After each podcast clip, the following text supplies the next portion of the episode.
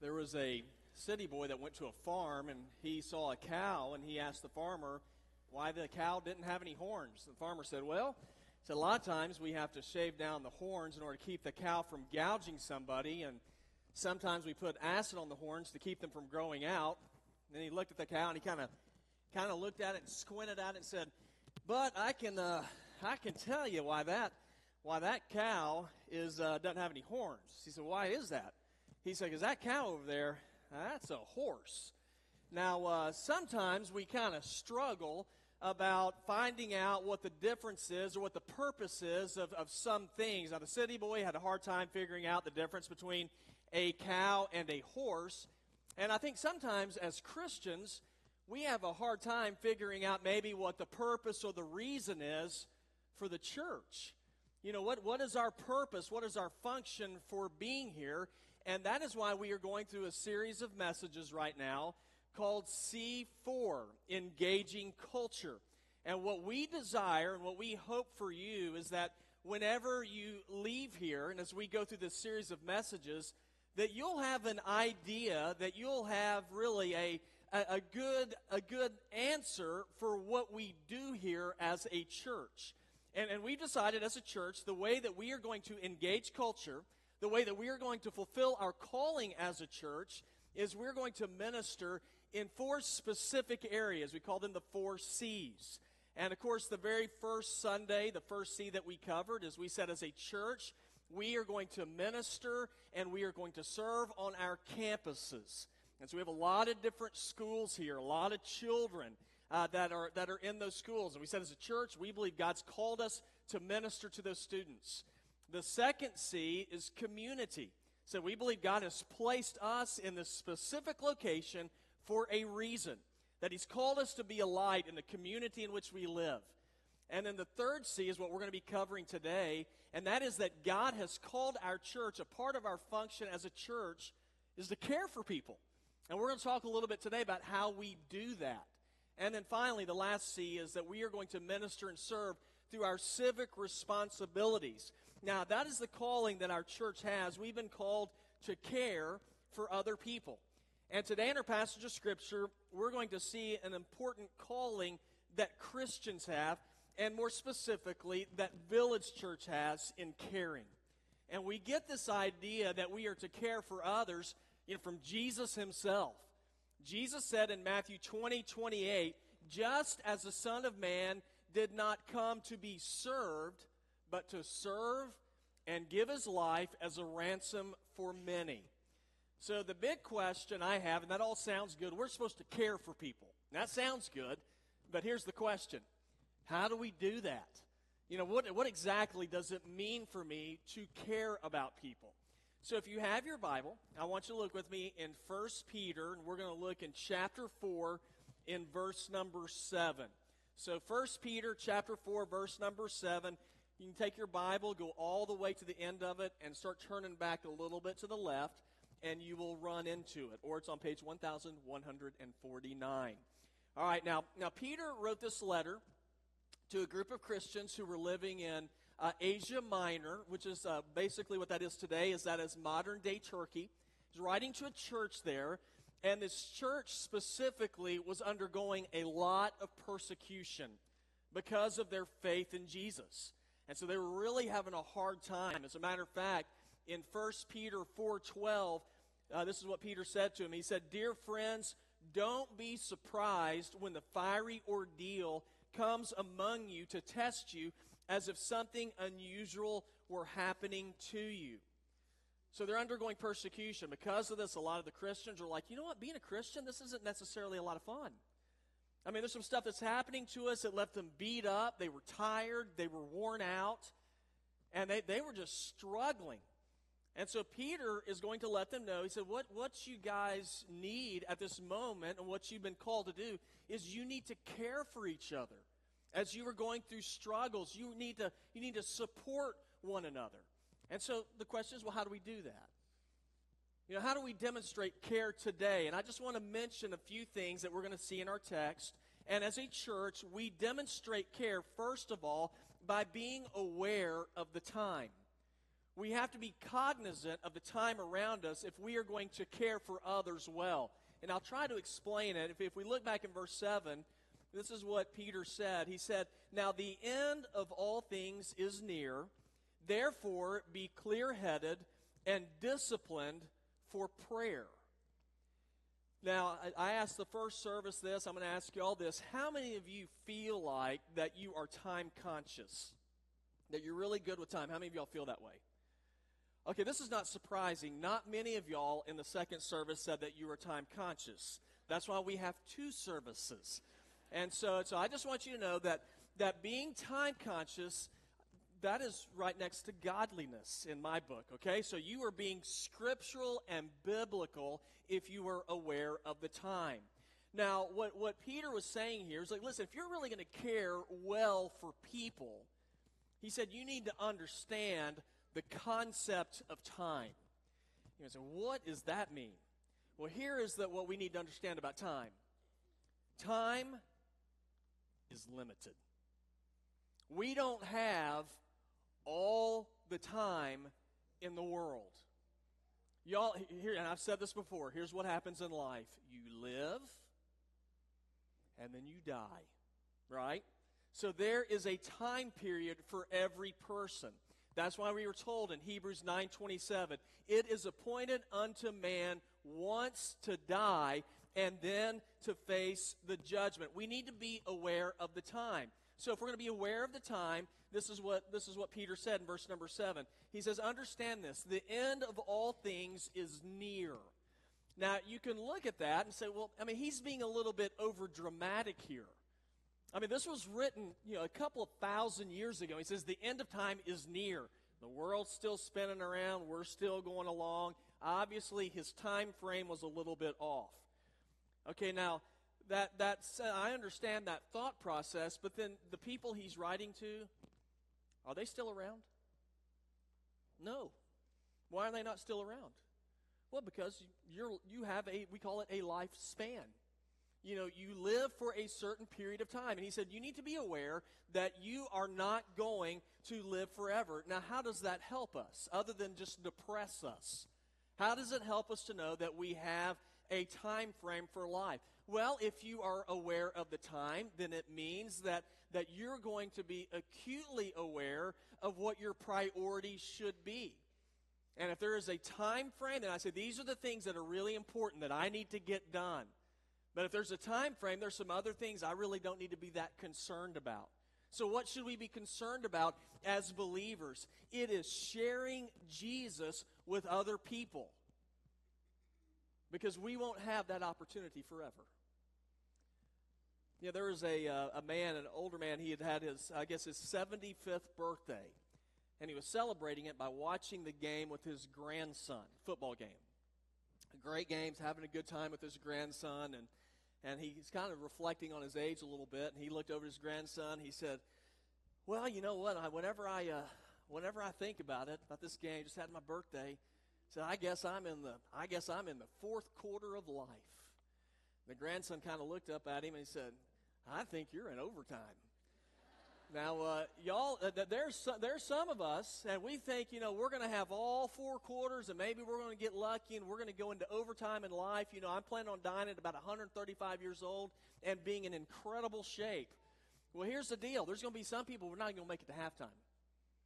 I mean, Ephesians 5 15 and 16 says we need to pay careful attention then to how we walk, not as unwise people, but as wise. We need to make the most of time because the days are evil. Now, Peter was taking advantage of the time that he had in order to invest himself in people to share the good news of Jesus with people. And we need to hear the good news of Jesus for a simple reason. We all have an issue that we're dealing with, and it is the issue of sin. And sin separates us from God. Sin blocks us off from, ex- from experiencing the forgiveness of God and the eternal life that God offers to people. And yet, too many times, what we are doing is we invest ourselves in the things that aren't as necessary. We invest ourselves in the temporary, you know, in getting more stuff in having a bigger house and in being successful in work. And I'm not saying there's anything wrong with those things, but if that is your primary focus in life, you're going to be disappointed because those things come and those things go. And so that's why we want to be aware of the time so we can share the most important thing with the people that we love and that are around us, and that is that there is a Jesus who gives us victory and who gives us hope. And if you do that, then you, you're caring for people. So, so how do we how do we care for people? We, we have to be aware of the time. Yeah, we don't always we don't, we're not always going to have this life. We're not always going to have the opportunities with people that we have right now. But another way we demonstrate care is so when you're aware of the time, here's what you can do with that time you can love people. We're called to love people. In verse number 8, it says, Above all, keep your love for one another at full strength, since love covers a multitude of sins. Now, notice that this verse, it starts off, the very first two words are what? What is it? Above all. Now, what do you think above all means? A first priority. Above all things, this is what should be number one. This is what matters the most. Now, now what is it that matters the most? Peter said that you love each other. That word love, it is speaking of having an unconditional love. It's a recognition that as people, we are not perfect that as people there are times when it's when it's easy to love and there are other times when it's difficult to love. As a matter of fact i think it's really interesting in, in that verse again. It says keep your love for one another at full strength. Uh, that word full those words full strength it actually it means to strain. It means that, that, that whenever it's like the picture of somebody running a race and they are straining for the finish line. And I like that because the idea here is that sometimes loving people is a strain. You ever experienced that before? Can you think of some people that are really easy to love and other people that are not so easy to love? I, I can tell you, in, our church, let me share with you a couple people that are very easy to love. Uh, James Ballou, who leads our music, James is probably one of the kind of most sweet, he's probably the sweetest spirit of anybody I know in our church. I'm serious. Just got such a sweet spirit. Amy Palucci, the lady that does our videos, you know, Amy, the one who's, you're waiting for her to say, and please fasten your seatbelts. Yeah, that's Amy. That, that's, eh, that, that really is Amy. Amy is so sweet. If there was anybody that came to me and said, Amy and Jen, they, they are jerks, you know, I, you know, I, I'd say, listen, they don't have a, you got a problem. They don't have a problem. Now, those are people that are easy to love. Now, there are some people, they're great people, but they're just not as easy to love. Can y'all think of anybody like that? I mean, I can't. I, you know, there's Matthew and Carrie Fisher. Um, I'm just kidding. They're, they're great people. We love it. Carrie's shaking her head no. She, Carrie hates me, so, but Carrie, I love you. And so, so there's some people that are just, you know, that are easy to love and uh, like, like Carrie and Matthew, very easy to love. But the Bible says that we are to love each other. Now, why is it so important that we love each other? Well, Jesus said in John 13, 34, and 35, I give you a new command. It's from Jesus. He says, You love one another. Just as I have loved you, you must also love one another. And by this, all people will know that you're my disciples, by the love you have for one another. Love demonstrates that we belong to God. As a matter of fact, you are being like Jesus when you love other people. Now, think about that. Jesus loves you. Even though you and I are messed up people, even though we still screw up to this day, Jesus loves you. That's what it means. Love will cover a multitude of sins. Jesus loves you. He overlooks your failures, and He still chooses to love you. Now, that, that means for us, how do we love other people? We, we don't beat people up from their past sins. We don't take the failures of other people and use it as a weapon against them. Now, I'm not saying that love condones sin. I'm not saying that at all. Love is truthful. But love it is not a weapon. Love is grace.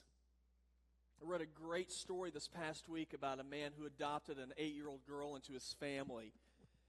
And what was interesting about the story is the girl had been adopted before, but it, it didn't, she never was fully integrated into the other family.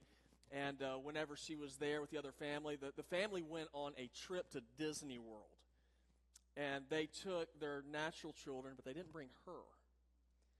And so I don't know the reason for it, but the dad who was adopting the girl the second time said, You know what? One thing I'm going to do is I'm going to take her to Disney World.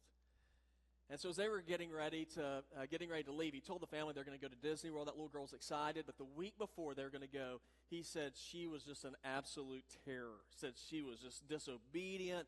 She left her her room a wreck. Said she was a nightmare. He said, so I called her into I called her into the bedroom. So I'm going to talk to you. He said she came in. He said she immediately began to cry, and she said, "You're not going to take me to Disney World, are you?" And he said, I, and I looked at her. and He said, it kind of threw me off a little bit. And he said, I looked at her. and said, is, is that a family trip? And she said, Yes. He said, Now, are you in the family? And she said, Yes. He said, You're going to Disney World. He goes, Now, I'm going to correct you for the way you've been acting. He said, But we're going on a family trip. He said, So they went to Disney World. He said, After it was over, he said, She was in, in her bedroom. He said, I walked in there and he said, I said, Honey, did, did you have a good time at Disney World? He said, She just lit up. She was smiling. And she said, Daddy, she said, I had a great time. She said, I got to go, not because I was a good girl, I got to go because I'm yours. And I thought, that is grace. That, that, is what, that is what love is. Love is, love is given not because it's deserved. Love is given because it is grace. You know, whenever we love, we are able to we are able to walk across the bridge of love over over hurts and disappointments. But whenever we are not loving to others, we miss out on seeing the power of God working through us, in us, and working in other people. So as a church, if we have a calling that we are to care, well then then how do we do that? We have to be aware of the time. Know, we have to understand God has given us the opportunity of today to touch people and with this opportunity, if we're aware of the time, that we need to be loving people, which is expressing grace to people. But then, this is the last thing, the way we demonstrate care is then we serve. So we love people and then we actually go out and we serve. That is our calling as a church. In verse number 9, Peter said, Be hospitable to one another without, without complaining, based on the gift they have received Everyone should use it to serve others as good managers of the varied grace of God. And if anyone speaks, his speech should be like the oracles of God. If anyone serves, his service should be from the strength God provides, so that in everything God may be glorified through Jesus Christ. To him belong the glory and the power forever and ever. Amen. Now, the disciples of Jesus, they were an interesting group of guys. And if you let, sometimes we think of them as being super spiritual, they're saints, all these different things. Yeah, here's the disciples. They're regular people. They're fishermen. One was a tax collector. Uh, there were a couple of them that were pretty zealous. They, you know, they were, you know, they wanted to overthrow the Roman government. You know, I, I look at those, that list of guys, I think I know some people like that, and just like that in our church. They're just regular people. And because they were regular people, they saw all the things that Jesus was doing. They were getting some fame, and there are people that were paying attention to them, and they started arguing with one another about, hey, which, which one is the greatest out of all of us?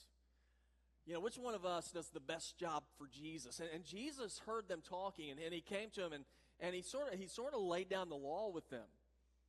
And in Mark chapter 9, verse 34 and 35, it says, But they were silent, the disciples, and the reason why is Jesus showed up. It says, Because on their way, they'd been arguing with one another about who was the greatest. So, sitting down, Jesus called the twelve and said to them, If anyone wants to be first, he must be last of all and servant of all. Now, that is an idea that runs contrary to pretty much every red blooded American. If you want to be great, you become a servant. How many of y'all went to school to figure out how to become a servant. I think most of us said, I'm going to school, I'm going to work hard because I want to be served. You know, that's how you define success. I'm successful if I'm not serving people, but if people are serving me. I mean, who says my goal in life is to be a servant? Not many people say that. Jesus did. Now, before we get into the why he said this, let's take a look at the how. So, okay, so Jesus calls us to be servants. Well, then, how do we serve others? Well, if you look in verse number 9, it says we are to be hospitable to one another, not complaining. And this is interesting because Jesus is on his way to the cross. He's making his journey to the cross. And Jesus knows when that happens that his followers are going to get scared. They're going to be dispersed. They're going to be people who are coming after them. And he said, one thing that you're going to have to do is you're going to have to take care of each other. You have to love each other. You have to serve each other because you are going to be alone otherwise. Now, y'all, when I, when I look at that, I think, you know, persecution, that stuff that happens in Bible days, but I'm becoming more and more aware of this. We are living in a time that is becoming more and more separated from the things of God. You know, just a, just a few weeks ago, there was an op ed in the New York Times by a guy named Frank Bruni who talked about the danger of Vice President Mike Pence. You know, and we're not talking about politics here. I don't care if you're Republican or Democrat. You know why he said he was dangerous? The New York Times op ed. He's dangerous because he is a Christian. Because he believes in what the Bible says. Know, that is, that is the way many people today view our faith. And I don't think it's getting any better. So, you know what we need? As believers, as a church, we need to take care of each other, serve each other, love each other. We don't need to be fighting with one another, being jealous of each other, tearing other believers down. That's not our calling. You know, I'm at a point now, there's some people that I don't agree with about everything uh, concerning some things in theology. And I'm not, I'm not talking about the primary things, but just some, some secondary issues. But here's, here's where I'm coming to now. If somebody is for Jesus, I'm for them. We need more. We need that. We need people who are for Jesus. So what should we do? Y'all, we need to we need to be serving each other, caring for each other. Now, how do we do that? Well, it's really interesting. Did you know that God has given every one of his followers a gift that they are to use in order to serve others? Now, you might say, now, he didn't give me one. I'm not gifted at all. If you're a follower of Jesus, it's not true. The Bible says God has gifted you. We're told in 1 Corinthians 12 11 of spiritual gifts. But one and the same Spirit is active in all these, and He distributes, speaking of gifts, to each person as He wills.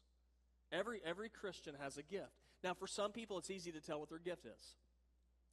You know, whenever we, we have the, the people up here on stage and they're singing and they're leading us in music, I look at those people and I think they, they are gifted musically. You know, they're gifted musically in order to serve us, to point us to Jesus through song. Uh, right now, next door in the student center, we have we have people who are teaching students about who Jesus is. They are gifted in their teaching of young people. There are some people that are gifted in, in, in hospitality. You know, I mean, I, I know people in the church, they, you come in, they, they welcome you, they make you feel comfortable, they build you up, they're encouragers. In our church, we have a couple in our church, uh, Daniel and Jane Fulmer. I don't know if you know them. They are, as soon, when I walk in the door, Jane always comes up to me and she hugs me. Daniel tells me how much I mean to him. And it's just like, that. it's like being around them, it's, it's a happy pill, pill. I mean, it's just so exciting. I love seeing them. You know, I, as a matter of fact, I find myself walking over to them you know, going, hey, y'all, y'all supposed to encourage me now. You know, and so I just love being around people like that. So there's some people that have those kinds of gifts. Now the question is, what's your gift? Because our calling as a church is we are called to care for others. And a part of caring is you serve others. So I don't know what to do. Well, we have a C4 table out there. And it's this week is on care you can go out and see some of the different care ministries that we have where you can plug in and you can begin to serve. I really believe one of the best ways you discover what your giftedness is is you actually go out and serve. And just plug into an area. And you might discover, you know what, this is really it for me. But you might plug into another area and say, I enjoy this. I am gifted at doing this. But that's not going to happen until you get up and actually go out and serve. So go to our C4 table when the service is over. Look and see some of the areas we have. I can share, I can share a few of them with you. On our care team, we have a prayer ministry where we have a group of people who, who gather together and they gather the prayer requests and they lift people up in prayer. It's one way that we care for others. Uh, we have another team that is called a Welcome Home Ministry. Whenever mothers have, have their new babies, and there's a group of people who will cook meals and, and go over in order to help out the family. Uh, this past week, we had three or four guys from the church who gathered together with Patrick Tyndall, and they drove up to North Carolina and grabbed their chainsaws and helped hurricane victims. There are a lot of different ways that you can get involved and demonstrate care. You see, every Christian has a calling to care, to serve. Uh, I read a, a, really interesting story. It was 10 days after Pearl Harbor happened in 1941 when there was a town in uh, it's North Platte, Nebraska, and they were having some troops, some National Guard troops that were going to be coming through their town headed to the west coast after Pearl Harbor. Now, the, the group of townspeople got together and said, when they come through, we heard they're, they're actually from our hometown. What if we just make a bunch of food, have some cakes, write some cards to them, encourage them, and pray for them as they come through our town? So they got all excited and they went out there. There's 500 volunteers. They gathered together, and the very first troop that came through, they, they thought they were going to be from their hometown. They were not even from Nebraska. First group of guys that came through, they were from Kansas. Well, they said, well, we're already here, so we might as well just go ahead and serve them. So they, they served them the cakes and they gave them cards. There were some of them having, having birthdays. They gave them birthday cakes. They prayed for them. They just encouraged them, cheered them as they came through town. And they said the morale of the soldiers was instantly lifted up. Well, one of the ladies that had been serving, she saw what had happened, and she said, I want to, I want to keep doing this. I want us to do this as long as this war lasts. And so every time there were troops that were coming through their towns, she would gather volunteers. They would make birthday cakes. They'd have cards. They would they would uh, they would cheer for the soldiers when they came through. And she said, just lifted up the morale of all the soldiers when they came through. Now, it was really interesting. It's this little town, North Platte, Nebraska. They did this from 1941 until April of 1946. By the time the war was over, they figured out that they had had 45,000 volunteers from that town who served over 6 million soldiers in what became known as the North Platte Canteen. And the soldiers said it made a difference. Now I look at that and I think, can't we do that? You know, we, we have people that are going to war every day. And I'm not just I'm not just talking about the Middle East. I'm talking about life. Walk out their door, and they have the battle of life in front of them. And what they need is a group of Christians who say, We care. We are cheering for you. We are praying for you. We will serve you because we want you to see Jesus. Now, it's a tough world out there, but Village Church, we have decided that we are going to be committed to caring. So, what can we do? We can go serve. We can go to that table right out that door and start looking through the various areas where we can plug into so that we can be a church that cares. How do we care? Be aware of the time. Y'all, our time is limited. The opportunity we have right now doesn't last forever. So if we know, if we're aware of the time, then we need to start, we need to love people because we want them to see Jesus. And then we go out we serve them because we want to be Jesus to them. Who are we at Village Church? We are a church that is going. Heavenly Father, I thank you for your word. I thank you, Jesus, that you have given our church just such a unique opportunity to make a difference in the community in which we live, and God, even beyond our community. So, Lord, I pray that you will take who we are, that, will take, that you'll take what we have, and God, that you will use it to multiply your works Lord, I pray that people will see Jesus through the life and the ministry of Village Church. God, may there be lives that will continue to be transformed and changed because of who you are. And so, Jesus, we bow before you today and we thank you, Lord, that you first loved and served us. And I pray this in Christ's name. Amen.